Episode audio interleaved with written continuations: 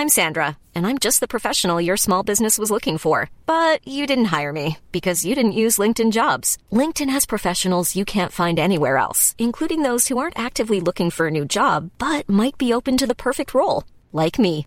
In a given month, over 70% of LinkedIn users don't visit other leading job sites. So if you're not looking on LinkedIn, you'll miss out on great candidates like Sandra. Start hiring professionals like a professional. Post your free job on linkedin.com/people today. Since 2013, Bombas has donated over 100 million socks, underwear, and T-shirts to those facing homelessness. If we counted those on air, this ad would last over 1,157 days. But if we counted the time it takes to make a donation possible, it would take just a few clicks. Because every time you make a purchase, Bombas donates an item to someone who needs it. Go to bombas.com/ACAST and use code ACAST for 20% off your first purchase. That's bombas.com/ACAST, code ACAST. Burrow's furniture is built for the way you live.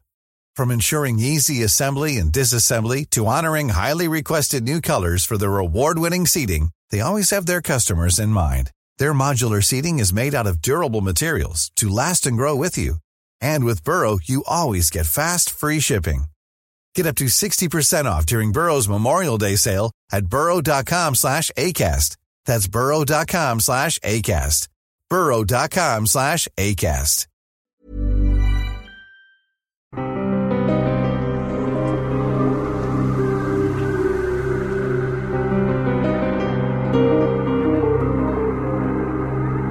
The life of a child genius was no fun, but Roby couldn't escape it until a falling star taught him how to rebel. Referent by Ray Bradbury. That's next on The Lost Sci-Fi Podcast. The Lost Sci-Fi Podcast is now 2 years old. To celebrate, every listener who joins our newsletter will receive a 20-book box set on Spotify. But hurry, I don't know how long we'll be doing this. You do not need to have a paid Spotify subscription. Join our newsletter and get a randomly chosen 20-book box set of audiobooks you can listen to on Spotify. And if for some reason you cannot listen on Spotify, please let us know, and we'll send you a link to a 20-book box set direct from LostSciFi.com. No purchase necessary, and you don't have to do anything else but fill out the form.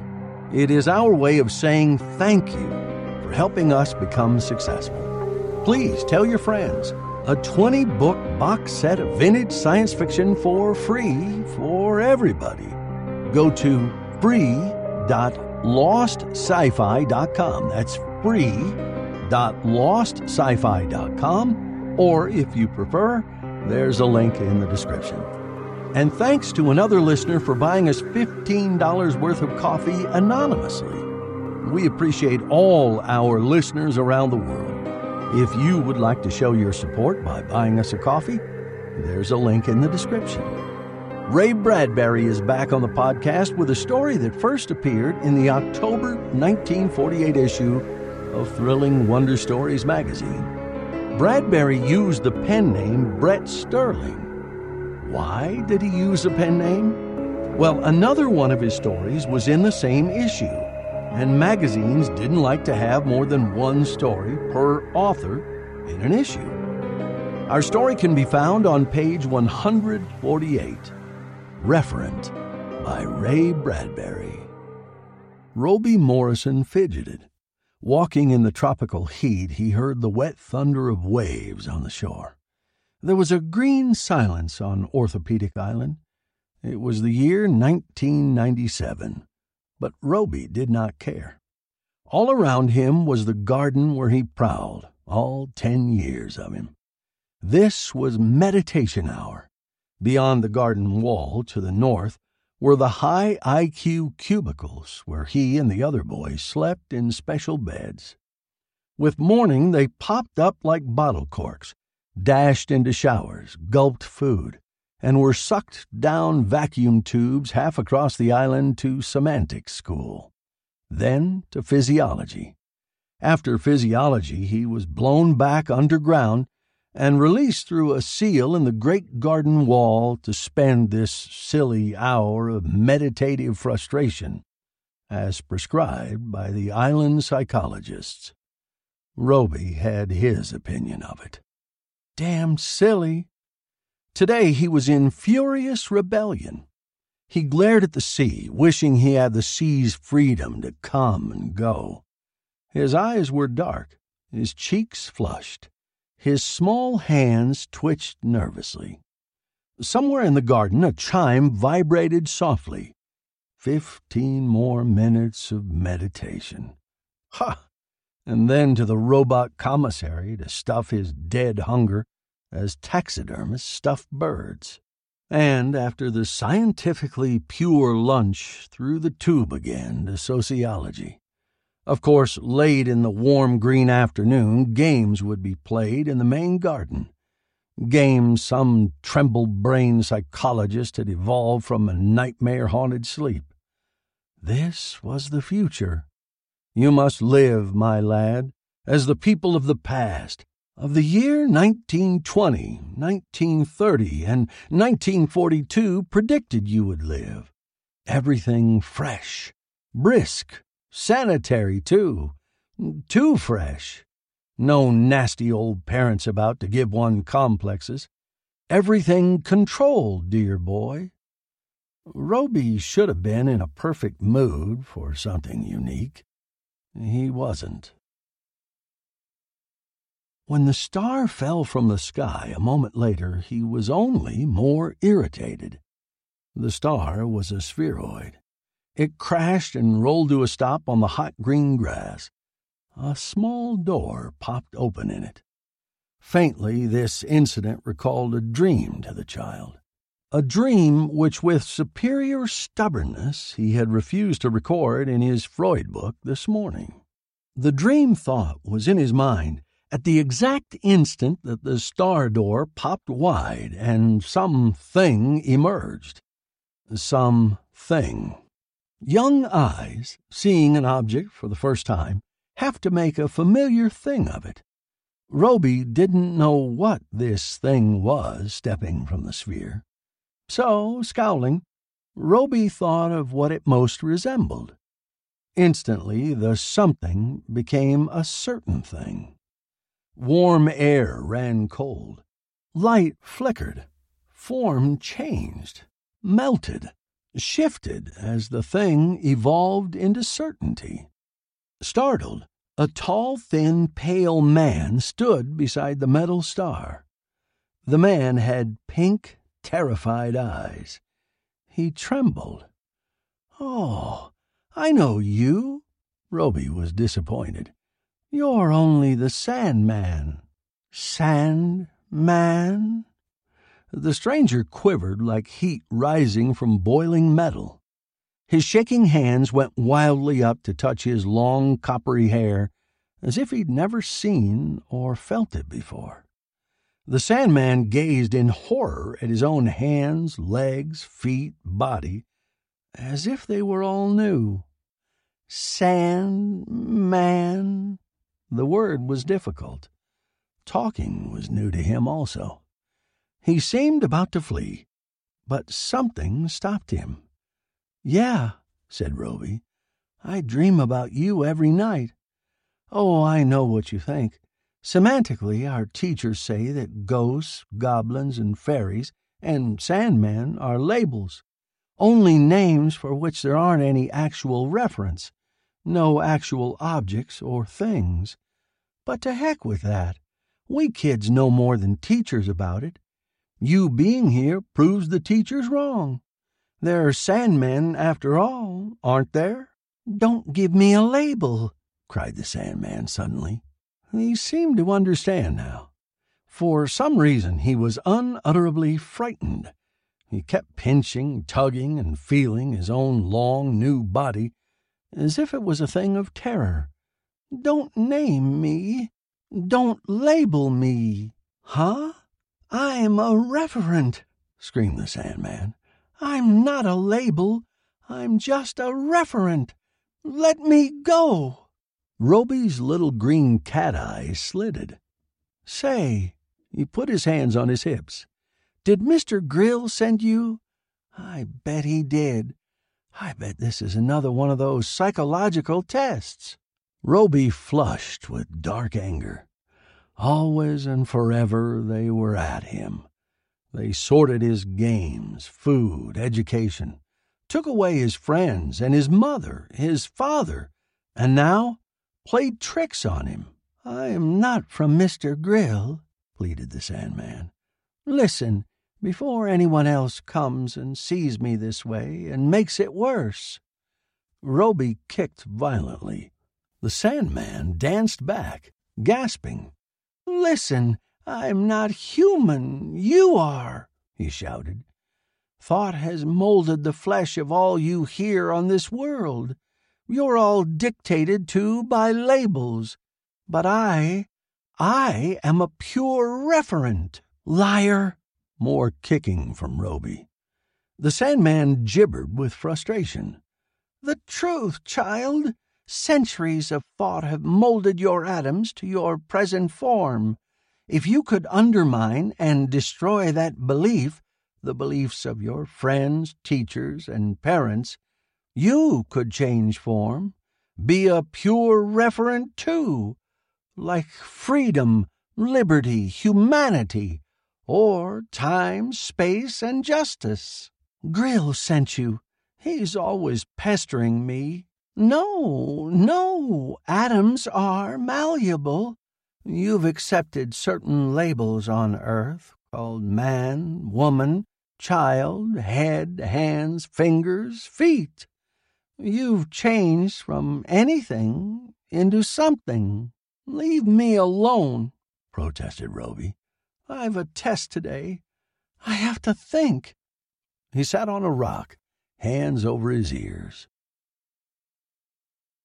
The Sandman glanced fearfully about, as if expecting disaster.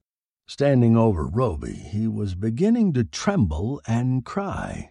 "Earth could have been 1,000 other ways.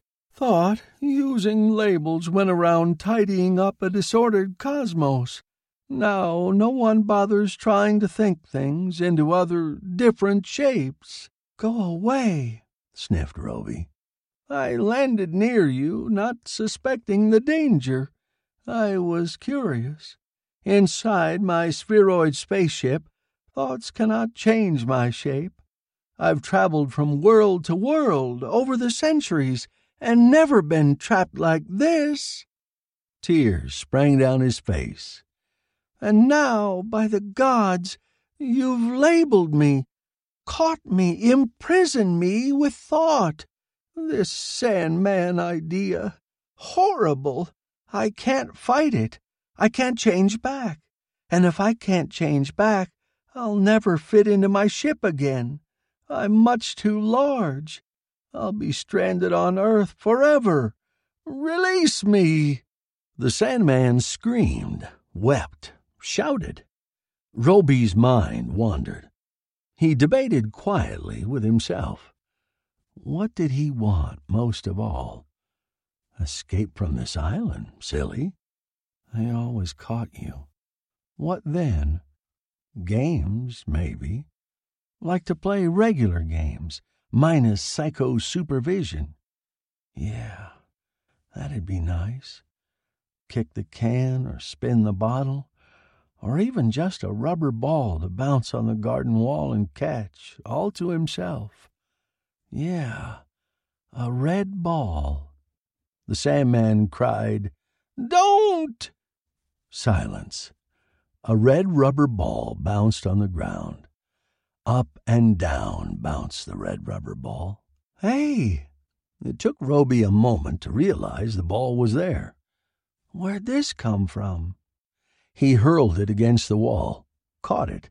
Gee! He didn't notice the absence of a certain stranger who had been shouting at him a few moments before. The Sandman was gone. Hiring for your small business? If you're not looking for professionals on LinkedIn, you're looking in the wrong place. That's like looking for your car keys in a fish tank. LinkedIn helps you hire professionals you can't find anywhere else, even those who aren't actively searching for a new job but might be open to the perfect role. In a given month, over 70% of LinkedIn users don't even visit other leading job sites. So start looking in the right place. With LinkedIn, you can hire professionals like a professional. Post your free job on linkedin.com/people today. Burrow is a furniture company known for timeless design and thoughtful construction, and free shipping, and that extends to their outdoor collection. Their outdoor furniture is built to withstand the elements, featuring rust-proof stainless steel hardware, weather-ready teak, and quick-dry foam cushions. For Memorial Day, get 15% off your Burrow purchase at burrow.com/ACAST and up to 25% off outdoor. That's up to 25% off outdoor furniture at burrow.com/ACAST. Way off in the hot distance of the garden, a bonging noise sounded. A cylinder was pushing up the tube to the wall's circular door. The door peeled open with a faint hiss. Footsteps rustled measurably along the path. Mr. Grill stepped through a lush frame of tiger lilies. "Morning, Roby." "Oh." Mr. Grill stopped. His chubby pink face looked as if it had been kicked. "What have you there, boy?" he cried. Roby bounced the object against the wall. "This? A rubber ball." "Eh?" Grill's small blue eyes blinked, narrowing. Then he relaxed. "Why, of course. For a moment I thought I saw... Roby bounced the ball some more. Grill cleared his throat. "Lunchtime. Meditation hour is over. And I'm not certain that Minister Locke would enjoy your playing unorthodox games." Roby swore under his breath. "Oh, well, then go on, play. I won't tattle." Mr. Grill was in a generous mood. "Don't feel like playing." Roby sulked, shoving his sandal tip into the dirt. Teachers spoiled everything. You couldn't vomit without permission. Grill tried to interest the boy. "If you come to lunch now, I'll let you televise your mother in Chicago afterward. Time limit, 2 minutes, 10 seconds, no more, no less," was Roby's acid reply. "I gather you don't approve of things, boy." "I'll run away some day. Wait and see." "Tut, lad. We'll always bring you back, you know." "I didn't ask to be brought here in the first place." Roby bit his lip, staring at his new red rubber ball. He thought he had seen it kind of, well, move. Funny. He held the ball in his hand. The ball shivered. Grill patted his shoulder. "Your mother is neurotic. Bad environment. You're better off here on the island. You have a high IQ, and it is an honor for you to be here with the other little boy geniuses. You're unstable and unhappy, and we're trying to change that. Eventually, you'll be the exact antithesis of your mother." "I love Mother." "You like her," corrected Grill quietly. "I like Mother," replied Roby, disquieted. The red ball twitched in his hand without his touching it. He looked at it with wonder. "You'll only make it harder for yourself if you love her," said Grill. "You're goddamn silly," said Roby. Grill stiffened. "Don't swear. Besides, you don't really mean God, and you don't mean damn. There's very little of either in the world. Semantics, Book 7, page 418, Labels and Reference." "Now I remember," shouted Roby, looking around. "There was a Sandman here just now, and he said..." "Come along," said Mr. Grill. "Lunchtime." Commissary food emerged from robot servers on extension springs. Roby accepted the ovoid plate and milk globe silently. Where he had hidden it, the red rubber ball pulsed and beat like a heart under his belt. A gong rang. He gulped food swiftly. The tumble for the tube began. They were blown like feathers across the island to sociology, and then, later in the afternoon, back again for games. Hours passed. Roby slipped away to the garden to be alone. Hatred for this insane, never-stopping routine, for his teachers and his fellow students, flashed through him in a scouring torrent. He sat alone and thought of his mother, a long, great distance away. In great detail he recalled how she looked, and what she smelled like, and how her voice was, and how she touched and held and kissed him. He put his head down into his hands and began to fill the palms of his hands with small tears. He dropped the red rubber ball. He didn't care. He only thought of his mother. The jungle shivered. Something shifted quickly. A woman ran through the deep grass. She ran away from Roby, slipped, cried out, and fell. Something glittered in the sunlight. The woman was running toward that silvery, glittering thing, the spheroid, the silver star ship. And where had she come from? And why was she running toward the sphere? And why had she fallen as he looked up? She didn't seem to be able to get up. Roby leaped from his rock, gave chase. He caught up with and stood over the woman. "Mother!" he screamed. Her face shivered and changed, like melting snow, then took on a hard cast, became definite and handsome. "I'm not your mother," she said. He didn't hear. He only heard his own breath moving over his shaking lips. He was so weak with shock, he could hardly stand. He put out his hands toward her. "Can't you understand?" Her face was cold. "I'm not your mother. Don't label me. Why must I have a name? Let me get back to my ship. I'll kill you if you don't." Roby swayed. "Mother, don't you know me? I'm Roby, your son." He wanted only to cry against her, tell her of the long months of imprisonment. "Please, please, Mom. Please remember me." Sobbing, he moved forward and fell against her. Her fingers tightened on his throat. She strangled him. He tried to scream. The scream was caught, pressed back into his bursting lungs. He flailed his legs. Deep in her cold, hard, angry face, Roby found the answer even as her fingers tightened and things grew dark. Deep in her face, he saw a vestige of the Sandman. The Sandman. The star falling on the summer sky. The silver sphere. The ship toward which this woman had been running. The disappearance of the Sandman. The appearance of the red ball. The vanishing of the red ball. And now the appearance of his mother. It all fitted. Matrices. Molds. Thought habits, patterns, matter, the history of man, his body, all things in the universe.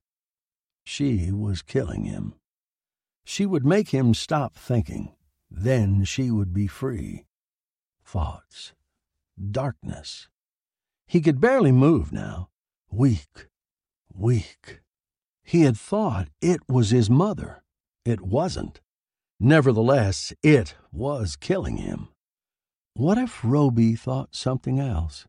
Try anyway. Try it. He kicked. In the wild darkness, he thought. Hard. Hard. With a wail, his mother withered before him. He concentrated. Her fingers dwindled from his throat. Her bright face crumbled.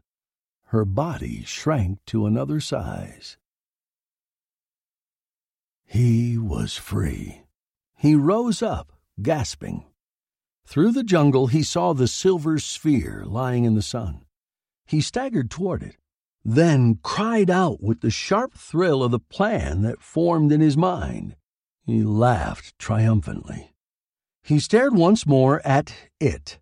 What was left of the woman form changed before his eyes like melting wax. He reshaped it into something new. The garden wall trembled. A vacuum cylinder was hissing up through the tube. Mr. Grill was coming. Roby would have to hurry, or his plan would be ruined. Roby ran to the spheroid, peered in. Simple controls. Just enough room for his small body, if the plan worked. It had to work. It would work. The garden trembled with the approaching thunder of the cylinder. Roby laughed. To hell with Mr. Grill. To hell with this island. He thrust himself into the ship. There was much he could learn. It would come in time. He was just on the skirt of knowledge now, but that little knowledge had saved his life, and now it would do even more. A voice cried out behind him, a familiar voice, so familiar that it made Roby shudder. Roby heard small boy feet crash the underbrush. Small feet on a small body, a small voice pleading. Roby grasped the ship controls. Escape. Complete and unsuspected. Simple. Wonderful. Grill would never know. The sphere door slammed. Motion. The star, Roby inside, rose on the summer sky. Mr. Grill stepped out of the seal in the garden wall. He looked around for Roby. Sunlight struck him warmly in the face as he hurried down the path. There was Roby, in the clearing ahead of him. Little Roby Morrison staring at the sky, making fists, crying out to nobody. At least Grill could see nobody about. "Hello, Roby," called Grill. The boy jerked at the sound. He wavered in color, density, and quality. Grill blinked, deciding it was only the sun. "I'm not Roby," cried the child. "Roby escaped. He left me to take his place, to fool you so you wouldn't hunt for him." "He fooled me too," screamed the child, nastily, sobbing. No, don't look at me. Don't think that I am Roby. You'll make it worse. You came expecting to find him, and you found me, and made me into Roby. You're molding me, and I'll never change now. Oh, God. Come now, Roby. Roby'll never come back. I'll always be him. I was a rubber ball, a woman, a sandman. But believe me, I'm only malleable atoms, that's all. Let me go." Grill backed up slowly. His smile was sick. "I'm a referent. I'm not a label," cried the child. Yes, I understand. Now, Roby. Roby, you just wait right there. Right there now, while I call the psycho ward." Moments later, a corps of assistants ran through the garden. "God damn you all!" screamed the child, kicking. "Damn you!" "Tut!" declared Grill quietly, as they forced the child into the vac cylinder. "You're using a label for which there is no referent." The cylinder sucked them away. A star blinked on the summer sky and vanished. Next on the Lost Sci-Fi Podcast, if Joe Malloy was perfect, and he was, then beyond his perfection, here only could be Super Joe Malloy by Scott F. Grenville. Even when we're on a budget, we still deserve nice things. Quince is a place to scoop up stunning high-end goods for 50 to 80% less than similar brands. They have buttery soft cashmere sweaters starting at $50, luxurious Italian leather bags, and so much more. Plus, Quince only works with factories that use safe, ethical, and responsible manufacturing.